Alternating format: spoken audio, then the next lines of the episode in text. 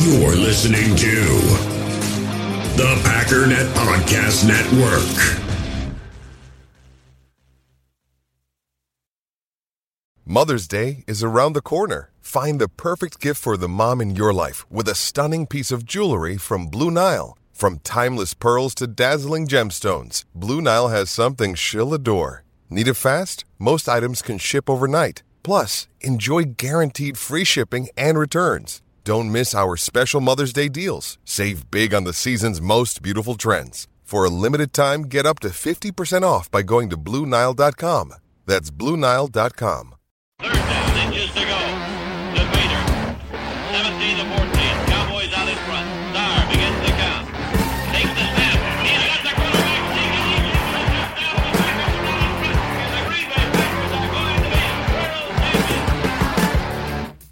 I just think that when you compare him to the guys in the first 25 years of NFL history, which is all you can do, he's head and shoulders above in speed, in production, in toughness, in versatility. I think Don Hutson is the most dominant single player at his position of any in NFL history. When he retired, he had three times as many touchdown receptions as any receiver in the first 25 years of pro football. I truly believe that Don Hutson would have been a prolific receiver in 1997 as well as 1937. Don Hutson is the best receiver of all time, and I'd call him the best player of all time. Live from the Packernet Podcast Studios, this is Packers Total Access. I am your host, Clayton Bailey. You can check us out on Packernet.com. You can find me on Twitter at Packers underscore access. And on today's show, we have lined up what we're going to call the wide receiver show today, the wide receiver episode. And uh, we're going to kick it off with arguably the greatest football player to ever suit up for the Green Bay Packers. You heard it there in the intro. That's Mr. Don Hutson. Uh, you guys know his number 14 is retired. It hangs on the facade there uh, in Lambeau Field. One of the first numbers to be retired. And uh, just an absolute legend when it comes to the National Football League. Someone who, at a very, very uh, infant stage of the NFL, really sprung the forward pass uh, into a whole different stratosphere. Um, he was a guy that Curly Lambeau used to uh, to really take advantage of the entire league in a time when there was a lot of running, you know, the ball, a lot of T formation and box and all that. And you could only imagine playing defense in this time. You could only imagine coaching the opposing team and seeing this guy sprint like a gazelle down the field and seeing a coach that was cocky enough, that was arrogant enough, that was confident enough to just throw this huge rugby sized football all over the yard, right? And in Curly Lambeau. And it's just an amazing story. So we're going to dive into Don Hutson. Most of you, I'm sure, know uh, just about everything about Don Hutson, but I guarantee you there are a few Packer fans listening to my voice who have heard the name Don Hutson but have no idea exactly the impact he's had on the Green Bay Packers and the entire NFL as a whole. So we're going to cover him. We're also going to put our GM cap on and we're going to dig into the contracts of our wide receiver room and kind of look at okay, what's it look like in the next two to three years? What are the contracts structured as? How does it compare across the league? Um, what will be the next big move? That type of thing. Also, as we wrap up the show, wide receiver Allen Lazard, as we all know, has not signed his tender yet, right? And there's a lot of people that were kind of, uh, I don't want to say a lot, there were several people that were getting uncomfortable, like, why hasn't he signed the tender? Uh, is he not planning on playing for the Packers? We're going to dive into his most recent comments where he was actually interviewed and uh, and spoke about um, joining the Green Bay Packers and and uh, and kind of give you an idea of what his mind frame is at the moment. And I think it's going to put a lot of people uh, at ease when it comes to um, what most people I think would agree is the number one receiver in the Packers offense coming into this post Davante Adams era. And then we're also going to get uh, a few comments uh, from a, uh, an interview that happened with Noah Pauley, which, uh, if you guys don't know who Noah Pauley is, he was the wide receivers coach in college for our very own brand new rookie phenom, uh, Christian Watson. So that's what we're going to cover today, guys. Uh, you know, settle in, grab you a cold drink. If you're listening to this at work, then go hide from the boss, hide in the cubicle, whatever you got to do. Maybe you have a bathroom break, put the earbuds in, and uh, and check it out because it's going to be a good one. All right, so to kick off the show, let's cover the great Don Hutson. All right, Don Hutson was born on January 31, 1913, in Pine Bluff, Arkansas, one of three sons of Roy B. Hutson and Mabel Clark Hutson. He, while a Boy Scout, he played with snakes. He said this is where he got his quickness and agility. As a teenager, Hutson played baseball for Pine Bluff's town team. As a senior at Pine Bluff High School, he was an all state basketball player, which he said was his favorite sport. Quote, I'm like most athletes, he said. I'd rather see football, but I'd rather play basketball. Hutson played one year of football at Pine Bluff. So again, the, you see so many, uh, you know, numerous stories of former Packer players and, and NFL players in general who, you know, it seems as if football wasn't their first sport. I mean, Hutson literally played one year of football at Pine Bluff, and he would go on to be one of the greatest wide receivers in history. It says Hutson played at end for, for coach Frank Thomas's Alabama Crimson Tide football team from 1932 to 1934. Bear Bryant, future longtime coach of the Tide, was the self described, quote, other end on the Tide in 1933 and 1934. Bear Bryant once remarked, quote, he was something, something to see even then. We'd hitchhike to Pine Bluff just to watch him play. I saw him catch five touchdown passes in one game in high school. Think about it. The one year that he decided to play high school football, he caught five passes, five touchdown passes in one game says sports writer Morgan Blake ranked the undefeated 1934 Tide as the best team he ever saw. Hutson's College Football Hall of Fame profile reads, quote, fluid in motion, wondrously elusive with the fake, inventive in his patterns, and magnificently at ease when catching the ball. Uh, Hutson and fellow Hall of Famer Millard Dixie Howell became football's most celebrated passing combination. Hutson had six catches for 165 yards, including two touchdowns of 54 and 59 yards in the 1935 Rose Bowl against Stanford. He also scored the winning touchdown over Robert Neyland's Tennessee Volunteers on an end around. Hutson was recognized as a first team All American for six different organizations and received a second team selection uh, by one another in an attempt to name retroactive Heisman Trophy winners before its first year of 1936, Hutson was awarded it in 1934 by the National Football Foundation. Georgia Tech coach Bill Alexander once said, quote, All Don Hutson can do uh, is beat you with clever hands and the most baffling change of pace I've ever seen. Now, I want to pause a second because when you watch footage of him, you can see this as plain as day. You hear people talk about the way that Don Hutson played the game.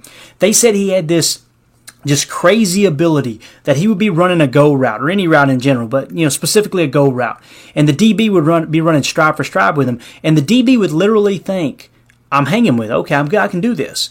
And literally, Hutson would just hit another gear at the perfect time and just pull away. You could tell that he was sandbagging in the middle of routes. That's how fast he was, that he could literally lay back and manipulate the defender into thinking that he was at top speed and then he would hit another gear. You heard him talk about there in, in a scouting report that he caught the ball effortlessly right? And and that's something that's so so important. I mean, I think Davante Adams is one of those players that whenever he catches the ball, um, what you'll notice, uh, you've noticed over the last several years with him playing in Green Bay, was it, it just looked effortless when he caught the ball. It was almost like the ball was an extension of his hand. The second it got within range, it was just, it's like he absorbed the ball rather than trying to attack it like you see so many receivers do today.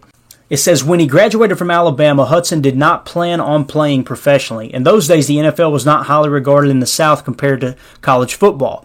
But the Green Bay Packers head coach Curly Lambeau saw Hutson as the perfect receiver for his passing attack, which at the time was headed by quarterback Arnie Herber.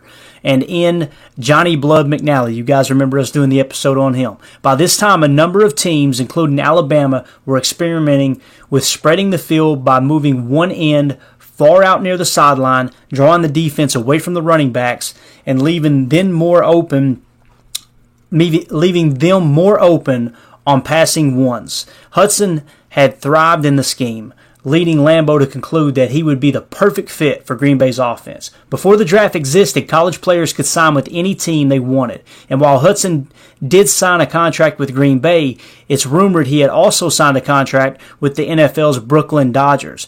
Both contracts came to the NFL office at the same time, and then NFL President Joseph Carr declared that Hutson would go to Green Bay as the Green Bay contract had an earlier date of signing. Hutson later stated he chose the Packers because they offered the most money, which was $300 a game. That was far and above what they had ever paid a player, said Hutson. Each week, they give me a check for $150 from one bank and $150 from another, so nobody would know how much I was getting paid. So I want to hit on a couple things here. First of all, thin threads. That's been kind of the uh, the theme for this whole uh, you know series of segments here with our Pastor, Packers history segment. Thin, thin threads. He literally, because the date was dated slightly earlier on his Green Bay contract as opposed to his Brooklyn contract, is the only reason he ended up in Green Bay. So I want you to think about how different Curly Lambeau's years would have been in Green Bay if he didn't have Don Hutson. Okay, he probably doesn't win all those championships. He probably doesn't have near as much success with the forward pass.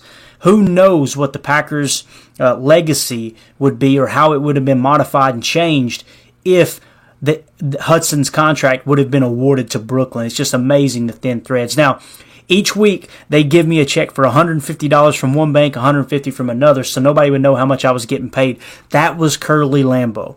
That's how Curly Lambeau operated. I mean, he knew that somebody would leak the information out that Hutson was getting paid $300 a game, and then guess what would happen? the rest of the players would come to Curly demanding more money. Much like you've seen with the receiver position across the league this year, right? And uh, I think it's just brilliant how he was one step ahead. That's how Curly was. Some people could say it was being dishonest. Uh, others would be, you know, say he was manipulating, what have you. But he knew exactly how to work the system to make sure he maximized the lack of funds that the Green Bay Packers had being a small market team. And uh, he it was on another documentary. It was said that um, when someone would come in to ask for a new contract, and there was a guy actually specifically telling this story about his personal experience. He goes into Curly and says, "Man, I, I would like a pay increase."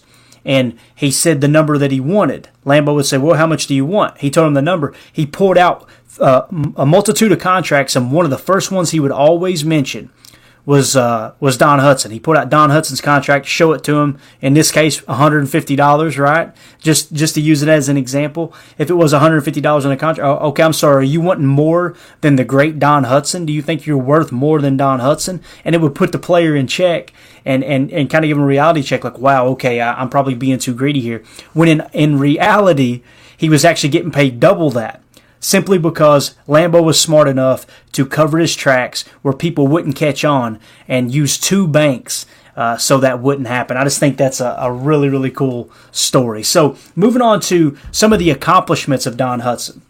Um, he played split end, of course. Hudson's first catch as a professional was on an 83 yard touchdown pass from Arnie Herber on the first play from scrimmage against the Chicago Bears in the second game of the 1935 season. So I want you to think about this. His very first catch 83 yard bomb from Arnie Herber against the rival Chicago Bears, the big town Chicago Bears, the big bullies of Chicago. And I've got a soundbite I want you to listen to as Don Hutson tells this story. And I want you to listen to the name he mentions. They, they mention on this soundbite.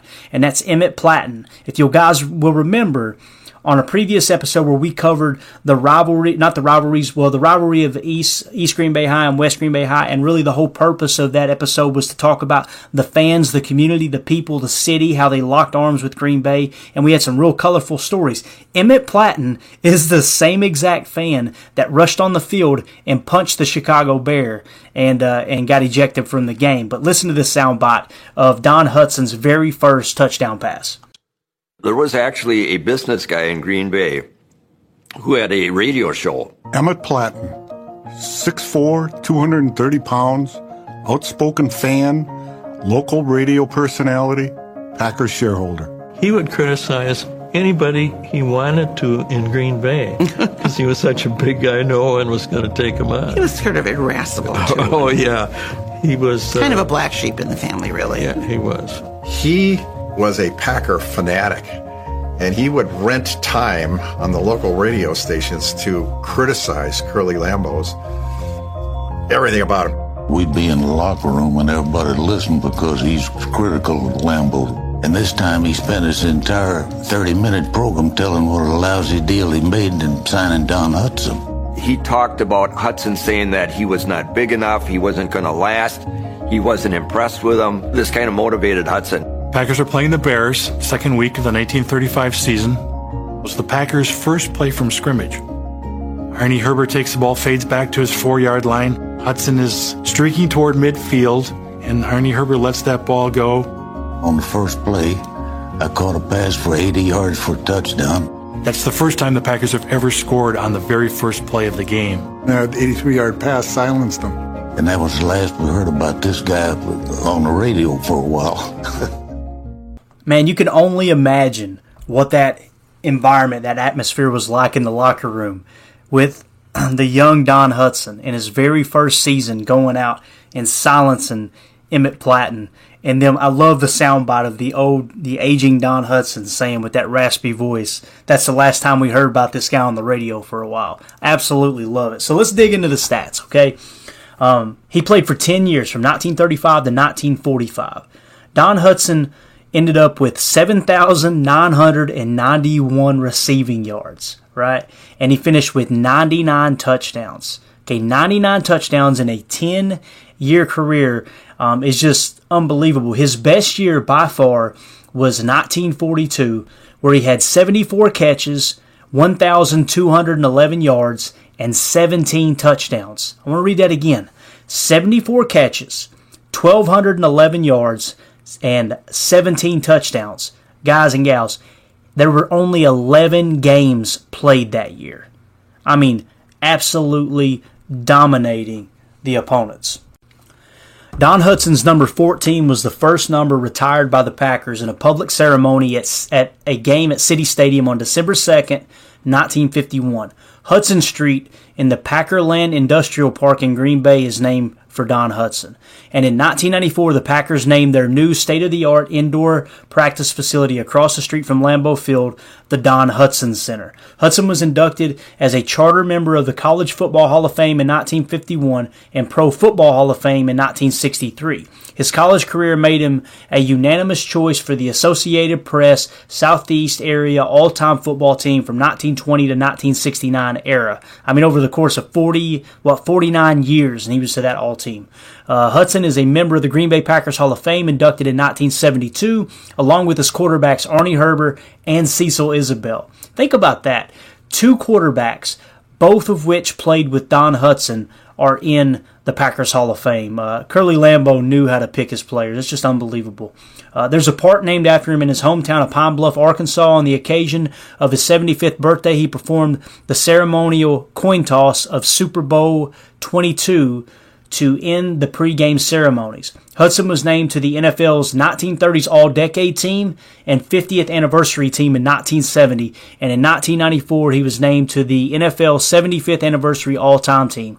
In 1999, he was ranked sixth on the Sporting News list of the 100 greatest football players, the highest ranking Packer, and the highest ranking pre World War II player. In 2012, the NFL, NFL Network named Hutson the greatest Greenback, Green Bay Packer of all time.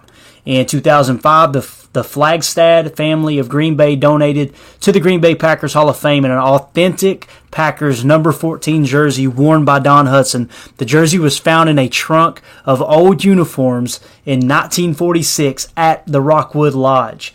The Packers summer training camp from 46 to 49, owned by Melvin and Helen Flagstad. The jersey, a rare NFL artifact valued at over $17,000, was donated by son Daniel Flagstad in memory of his parents. Here are all the records that Don Hutson held at the time of his retirement. Most seasons that he led the league scoring with five. The most consecutive seasons led the league in scoring at five. Most touchdowns scored in a quarter, four. The most touchdown receptions in a quarter. He scored four touchdowns in one quarter. Most points scored in a quarter, which was 29 points. Most seasons led the league with touchdowns, eight different times. Most consecutive seasons that he led the league in touchdowns, four different times. Uh, most seasons led the league in receiving touchdowns, nine seasons. Most consecutive seasons led the league in receiving touchdowns, five times. Most seasons he led the league in receptions, eight times. Most consecutive seasons he led the league in receptions, five times.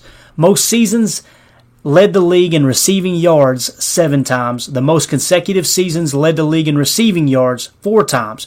Most receptions in his career with 488. Most receptions in a season with 74. Most, most receptions in a game with 14. Most receiving yards in his entire career with 7,991. Most receiving yards in a season at 1211. Most receiving yards in a game, 209. Most receiving touchdowns in a career at 99 touchdowns, most touchdowns in a season with 17, most touchdowns in a game with 4, most points scored in a calendar month, 74, with 4 games in October in 1945.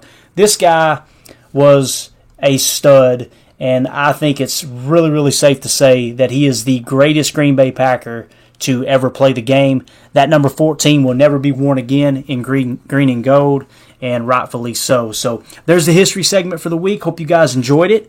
And uh, let's go ahead and take a quick commercial break. We're going to put our GM cap on and we're going to talk about the current receiving corps and kind of how the contracts look here in the near future. We all have smartphones, and we all know they're pretty amazing, but they also can be amazingly distracting, especially when we're around other people. So, US Cellular wants us to reset our relationship with our phones by putting down our phones for five. That's right, a company that sells phones wants us to put down our phones. And to see what we find, learn more at uscellular.com forward slash built for us. In the hobby, it's not easy being a fan of ripping packs or repacks. We get all hyped up thinking we're going to get some high value Jordan Love card, but with zero transparency on available cards and hit rates, it's all just a shot in the dark. Until now. Introducing slab packs from arenaclub.com, the only repack that provides real value, a complete view on all possible cards, and clear hit rates for each one. Now, when I buy slab packs on Arena Club, it finally feels like I know what I'm getting. And honestly, the best thing for me and my son is the fact that we're kind of novices into this. When I walk into a card shop with my son and a card says it costs $40, kind of just taking his word for it that that's a good value. So I appreciate the transparency on grading, as well as just getting excited about seeing what you could potentially get. Right now, you can get 10% off your first purchase by going to arenaclub.com slash packdaddy. Wow, that's crazy offer. 10% off a $400 slab pack. That's 40 bucks right there. Anyways, that's arenaclub.com slash packdaddy for 10% off your first purchase. Another day is here, and you're ready for it. What to wear? Check. Breakfast, lunch, and dinner? Check. Planning for what's next and how to save for it? That's where Bank of America can help. For your financial to-dos, Bank of America has experts ready to help get you closer to your goals. Get started at one of our local financial centers or 24-7 in our mobile banking app. Find a location near you at bankofamerica.com slash talk to us. What would you like the power to do? Mobile banking requires downloading the app and is only available for select devices. Message and data rates may apply. Bank of America and a member FDIC. When you need mealtime inspiration, it's worth shopping Kroger, where you'll find over 30,000 mouthwatering choices that excite your inner foodie. And no matter what tasty choice you make, you'll enjoy our everyday low prices, plus extra ways to save, like digital coupons worth over $600 each week. You can also save up to $1 off per gallon at the pump with fuel points. More savings and more inspiring flavors make shopping Kroger worth it every time. Kroger, fresh for everyone. Fuel restrictions apply. Okay, so the whole purpose of this segment is to give you guys kind of a bird's eye view of what the contract situation looks like in the wide receiver room. And we're going to go right down the line here and just talk about the highest paid receivers in the order of highest paid and what it's costing the Green Bay Packers, how many years are left on their contract. And then as we wrap up this segment, we're going to kind of project forward and say, okay, what does the future look like? And when you look at these contracts, it's really going to tie into the conversation that Jacob and I had on Sunday afternoon with the projected 53 man roster, because you're going to see that it really makes sense for a couple of, or at least one of these late round wide receivers to make the roster so you don't void that four year deal if you do indeed move him to the practice squad. And you really want to take advantage of that four year four year deal. So let's go right down the line here. Number one, the highest paid receiver on the Packers roster is Randall Cobb at $4.1 million this year, and that is a one year contract. So he will be a, rest- a unrestricted free agent next season. Um, Number two on the list, Allen Lazard. He is due to make with this uh, with this uh, tender that he's yet to sign three point nine million dollars. Now I do want to mention that according to Spotrac, um, the website that covers contracts, pretty much uh, it's the most detailed website that I've seen when it comes to NFL contracts.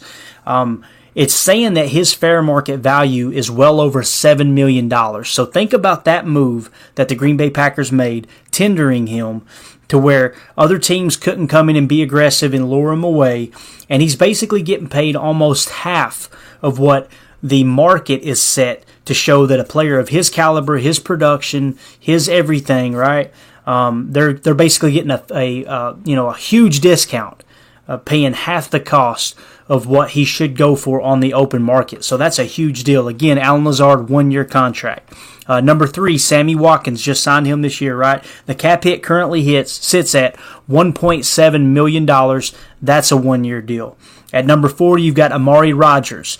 He uh, he's sitting at 1.1 million dollars, and he's got three years left on his deal. I'm really excited about Amari taking a step this year, um, just based off of of what I've seen. I don't know how people can see such a small sample size and just make this assumption that Amari Rogers is going to be no good. You've got to remove the special teams gaffes. You've got to because we didn't draft him just to be a special team player. I mean, obviously, he's going to be a receiver moving forward. And I liked in the limited amount of time that we've seen last year, you know, we were talking about PFF grades with rookie players and things like that. He graded in the 60s, which we've seen in the past shows that if a rookie grades in the 60s, they typically are going to turn out to be a solid NFL player and make that step forward each and every year. Now, granted, like I said, is a very small sample size, so you know you got to take the good with the bad. You can't really compare that PFF grade to past rookies that seen a lot of playing time, like with a with uh, a Rashan Gary or Eric Stokes and things like that. When they did see playing time, how they took that step forward. Kenny Clark was another one, but you definitely want to compare apples to apples in that regard. So at number five, you got Malik Taylor, eight hundred ninety five thousand dollars um, with a one year deal. You've got number six, Juwann Winfree, $895 on a one year deal. Now you've got Christian Watson. He's slightly above five and six. He should actually come in at number five. It's showing right now. Early indications are, according to the rookie pay scale that I looked up. Now, granted, there's going to be some contractual uh, you know, things going on behind the scenes with negotiating that may bump that up a bit, but it should stay right around this ballpark of the first year being $954,000 and he will be on a four year deal. So again, that may fluctuate a little bit higher. Um, I don't anticipate in any way it being lower just based off of the past contracts, but you're around that ballpark. Again, anywhere around a million dollars, uh, maybe just a touch over a million as far as a cap hit for Christian Watson to me is just absolutely phenomenal. Uh, at number eight, we've got Romeo Doubs, the rookie. He's on a four-year deal. There's no rookie pay scale that I've seen that shows the slot for the current current year in the NFL, so I didn't want to tell an inaccurate number, but it's going to be well below a million dollars per year um, on average, or at least in the first year, uh, and on a four-year deal. And at number nine, you've got Samori Toure, a four-year deal. Again, that number hasn't been released, but it's going to be well under a million dollars. So to put that into perspective, guys, let's fast forward to next year. And let's say we don't re sign any of the contracts that are up um, as a contract year. Your Randall Cobb, your Allen Lazard, your Sammy Watkins, your Malik Taylor, your Juwann Winfree, right? And a couple of those guys, I'm not going to go back through it and bore you with all the details, but a couple of those guys were restricted free agents where we could actually get some compensation back if indeed someone else signs them. So it doesn't mean their playing career is over in Green Bay. It doesn't mean the same thing for Cobb. I'm really hoping that Cobb comes out, performs in the 70s on PFF, and maybe we get another year or two out of him on a discounted rate because we know he's willing to take less money to stay in Green Bay. And I kind of feel like as long as Aaron Rodgers is coming back, there's a good chance that Randall Cobb will come back if his body doesn't break down and he continues to produce at a decent level. So um, here are the returning receivers. Let's let's fast forward to next year and let's look at the cost of the receivers for next year, just based off of this year's salaries, which we all know with the rookie pay scale, it typically raises anywhere from 100 to 200,000 uh, per year against the cap. Okay, so just take that into consideration. But if we were to start next year with without signing any of these one year deals to an extension, you basically got Amari Rogers coming in probably somewhere around 1.3 million. You've got uh, Christian Watson coming in probably a little over a million dollars. You've got Romeo Doubs coming in probably right at under a million dollars, and you got Samori Toure coming in uh, under a million dollars. So basically, your top four receivers, you have spent no money whatsoever on the wide receiver position. And this is kind of what makes me think that Allen Lazard is going to re-sign with the Packers, and he's kind of uh, you know, not signing the tender, hoping that another deal gets done. Um, we do know that there's one spot open on the 90 man roster, right? Um, I'm not saying that that's kind of, you know, th- all I'm saying is those are two coincidences that kind of connect for me. Um, you know that if they do get an extension, maybe they're they're holding off on that 90 man roster until they get that extension done with Allen Lazard. There's been no reports of that, but I really, really, really hope they get that done. But you got to keep in mind that the market is showing seven million dollars as his fair market value. Okay, he's sitting at 3.9 million. All right, so when you look at that from that angle, right? What is Allen Lazard worth on, let's say, a three year deal? Okay. What would you pay him? For me, I'm thinking, okay, we know the wide receiver market is really, really inflated right now. That doesn't mean that Allen Lazard should take less than what he can get on the open market. Doesn't mean that at all. However, that's that's the angle I would be coming at if I was Russ Ball and Brian Gutekunst. I would be coming to Allen Lazard and going, okay, man, are you sure you want to play this year on just three point nine million dollar contract? And if you get hurt, you know you know the risk you're in taking. Okay, okay, you want seven million dollars on the open market. Let's say he's asking for eight because of the inflated numbers. If he's saying he wants eight and he's willing to, you know, he's going to have to play play for basically right at 4 million this year i'm coming back somewhere there in the middle what about a three year deal right? Worth somewhere around, you know, six million per, okay? And you could structure it in a way just like you did with Jaire, where there's a lot of money up front and you can get out of that contract within a year or two. You know, we've seen that the four and five year deals this year across the NFL are really just two year deals, meaning the teams can get out with minimal cap hit or, you know, at least, uh, you know, 50% less cap hit. Um, if they get out of that within two years. Allen Lazard, I think it's safe to say, will be effective or as effective as he has been the last several years for at least the next two years. So why not structure it that way? Why not throw him some guaranteed money, lock him down? Now you've got a guy that's had a little bit of rapport with Aaron Rodgers. He's in my opinion, he would definitely be your number one receiver until Christian Watson, if he does arrive and become a number one receiver, which we're all hoping that happens, right? That's that's kind of the end game here. That's what we want to see happen with the receiver room. We want to see Christian Watson come out this year. I would love to see him have a rookie campaign where he finishes in the 70s with a PFF grade. If he finishes in the 60s, that's totally cool. That's that's acceptable. I'd like to see him finish in the 70s, maybe finish with, you know, five or six touchdowns, have about 700 yards receiving. That would be an excellent rookie campaign with Allen Lazard, Sammy Watkins, Randall Cobb, Amari Rogers, you know, taking their share of, of the handles as well. And then you step into year two with Christian Watson, most likely, you know, evolving into this, you know, graduating into this number one receiver, and you've got him for a million a year for the next three years. If he, boom, if he busts out, breaks out and he's a superstar player, then what you can do as the Packers is maybe revisit it with two years left on his contract and really that's the negotiating. That's the that's the marketing chip that the Packers use so well when, when a player isn't in the last year of their contract, but they're stepping into that second year. They now identified, okay, this is a player we want around for the future. Let's dangle a carrot. Let's dangle some guaranteed money out there. And by the time that he's in the second year of a four year extension, his number is well below the cap number that's the average across uh, the entire NFL landscape. And what we know with Christian Watson and the type of players that these guys draft. Um, they're they're typically not the players that's worried about money. Even Davante Adams was not worried about money. It's now been reported by Ian Rapoport that they offered more money than Oakland than than the Las Vegas Raiders. So he left because he wanted to go to Vegas. He didn't leave because we wasn't willing to pay them, you know, pay him that that crazy amount of money. Uh, again, hindsight's twenty twenty, but looking back, the fact that he didn't take that contract is such a blessing to the Green Bay Packers organization, in my opinion. So, again, Christian Watson, if he does blow up, has a solid rookie year, steps into that one, number one or number two spot by the end of the year, and goes into next year that way, you talk about a discounted rate you're getting that guy on. Now, if you re-sign Lazard like we talked about, now your receiver room will be Lazard, Watson, Amari Rogers, uh, Romeo Doubs, which I've got high hopes for Romeo Doubs with everything I've heard anybody who spoke about him. And then Samori Toure. If you guys remember on the 53 man roster episode that we did Sunday afternoon with Jacob, I had Samori Toure kind of looking at him going, I don't know, man, he might be on the outside. He might be a practice squad guy.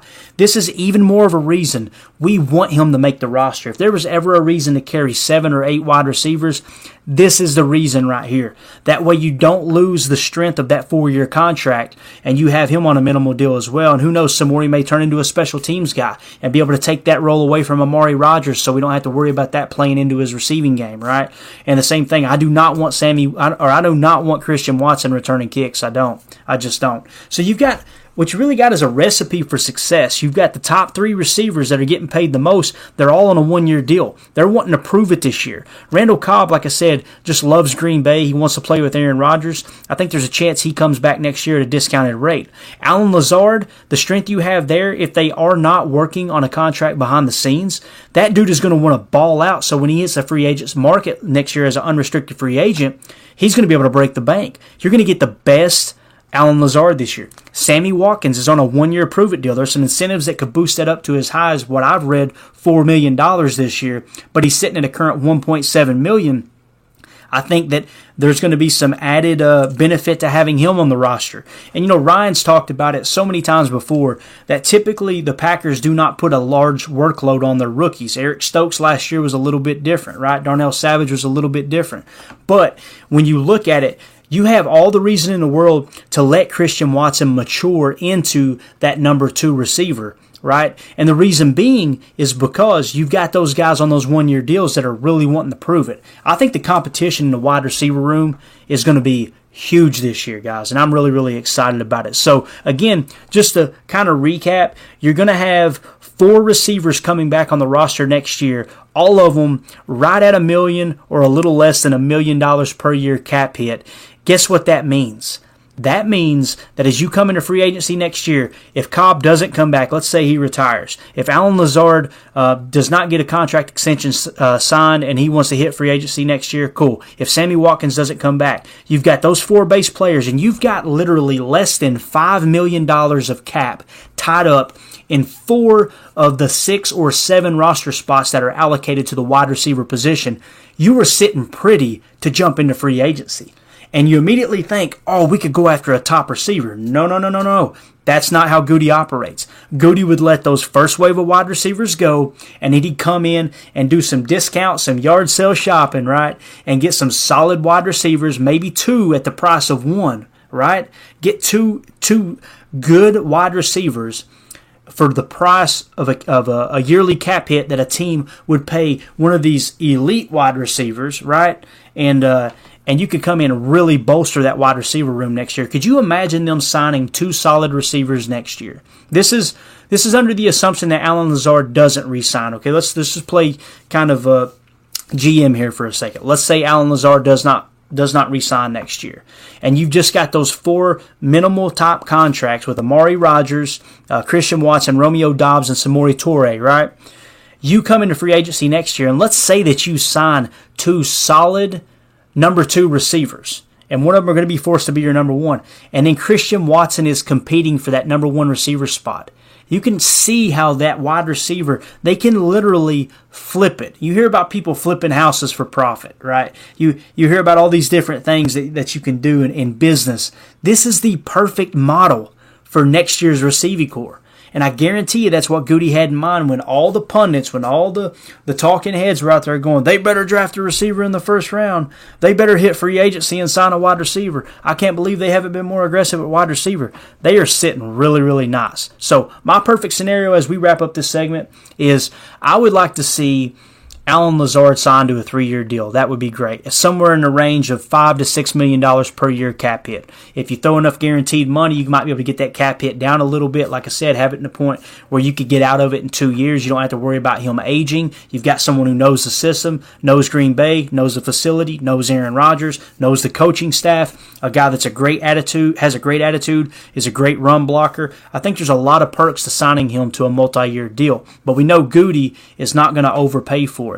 If there is someone though that he's going to slightly overpay for from what you know compared to what he normally does uh, with contract extensions. I think it's the type of player that Allen Lazard is. I think it's that guy because he seems very unselfish. Now you're probably sitting there saying, "Well, if he's so unselfish, why hasn't he signed his tender yet?" Well, we haven't even heard from him, right? He's not. You know, we don't even know if he's coming back. He might be holding out.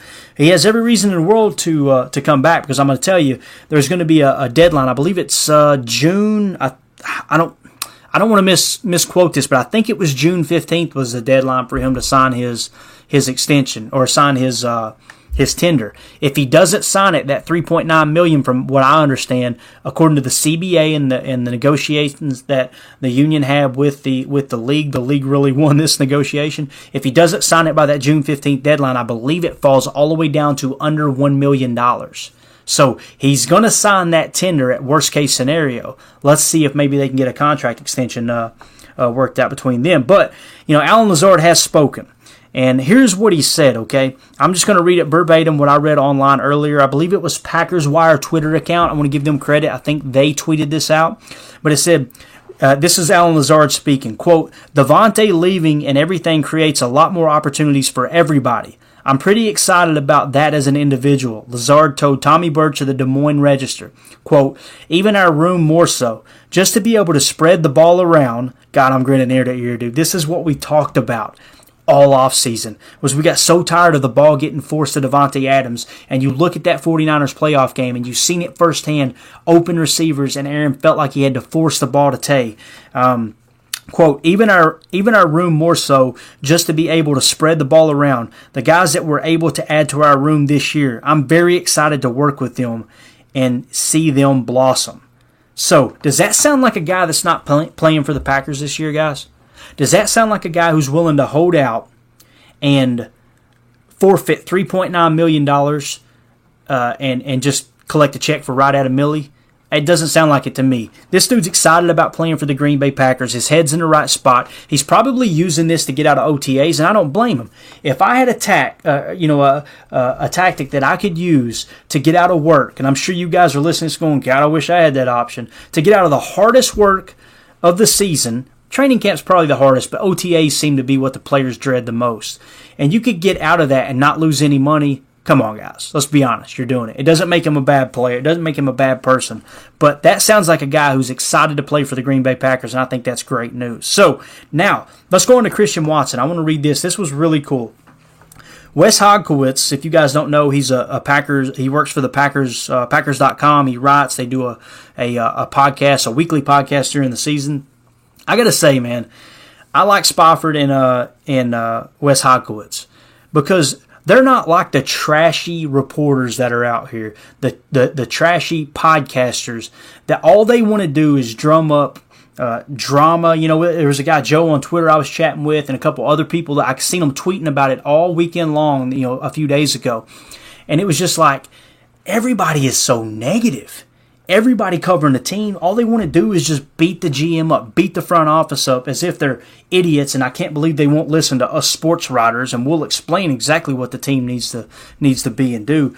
I think that Wes Hodkiewicz, working for the Packers.com, obviously he's going to be team friendly. That reminds me of the days of Art Daley and the Green Bay Press Gazette with George Calhoun and that old school approach to promoting the team. So you're the if you work for the team, the last thing you want to do is beat them down and make them look like they're not worth uh, you know even studying on. I just think it's such a stupid move. It's like okay, my livelihood depends on covering this team. Let me try to find every little negative to get fans to turn away from them as if they don't know what they're doing. I just don't know. It, it doesn't make any sense to me whatsoever. But Wes Hodkiewicz, in my opinion, does a great job. Um, he's very positive. He reports the news on the Packers and does it in a tactful way. He said, um, it said right here in an, in an article on uh, Packers.com, it said Noah Pauley, the wide receiver coach uh, for uh, for Christian Watson at North Dakota State. This is a quote. He interviewed him in this, and you guys can go check it out on Packers.com. But I just thought this was really cool. The wide receiver coach Noah Pauley, um, you know, the college wide receiver coach for Christian Watson said, "quote He means so much to myself, my wife, and my two little girls. They're his biggest fans." Okay, and then he said when he when uh, uh, asked asked them and said, "What was it like? What did you think when he got drafted by the Packers?" He said, "quote When we heard his name, I threw my daughter in the air," said Pauley with a laugh. We were all celebrating. I'm telling you, this kid, there's something different about Christian Watson.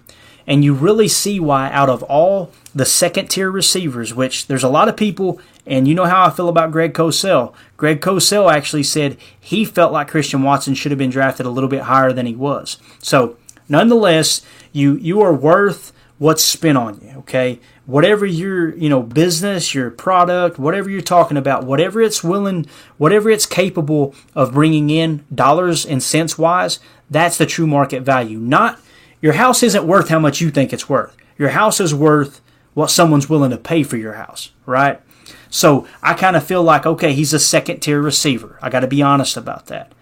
And all the second tier receivers, it seems like the Packers had their eye on this guy for this very reason. I mean, when you got wide receiver coaches that benefit nothing from talking about him now, right?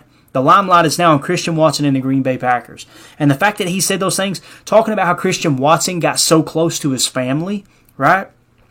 When he heard when they heard his name uh, being called for being drafted, I threw my daughter in the air. We were all celebrating. It just shows you the kind of aura this guy brings into the room, and you can see it every picture. I love the grittiness of Romeo Doubs in the in the rookie premiere that everybody's been tweeting out the pictures, and Jacob on Packernet podcast has done an excellent job tweeting these pictures out, and Justin as well. You guys, some of the some of the photoshops and stuff you guys have done is just top notch. You're you're the best at what you do, in my opinion, my humble but accurate opinion. But every time you see Romeo Doubs, he's got this gritty look on his face like he's a grinder, right? He's a little bit, not mean, but just very serious. When you hear him in interviews, his personality comes out a little bit. He seems like a really good guy. But when you see Christian Watson, this dude's just grinning ear to ear.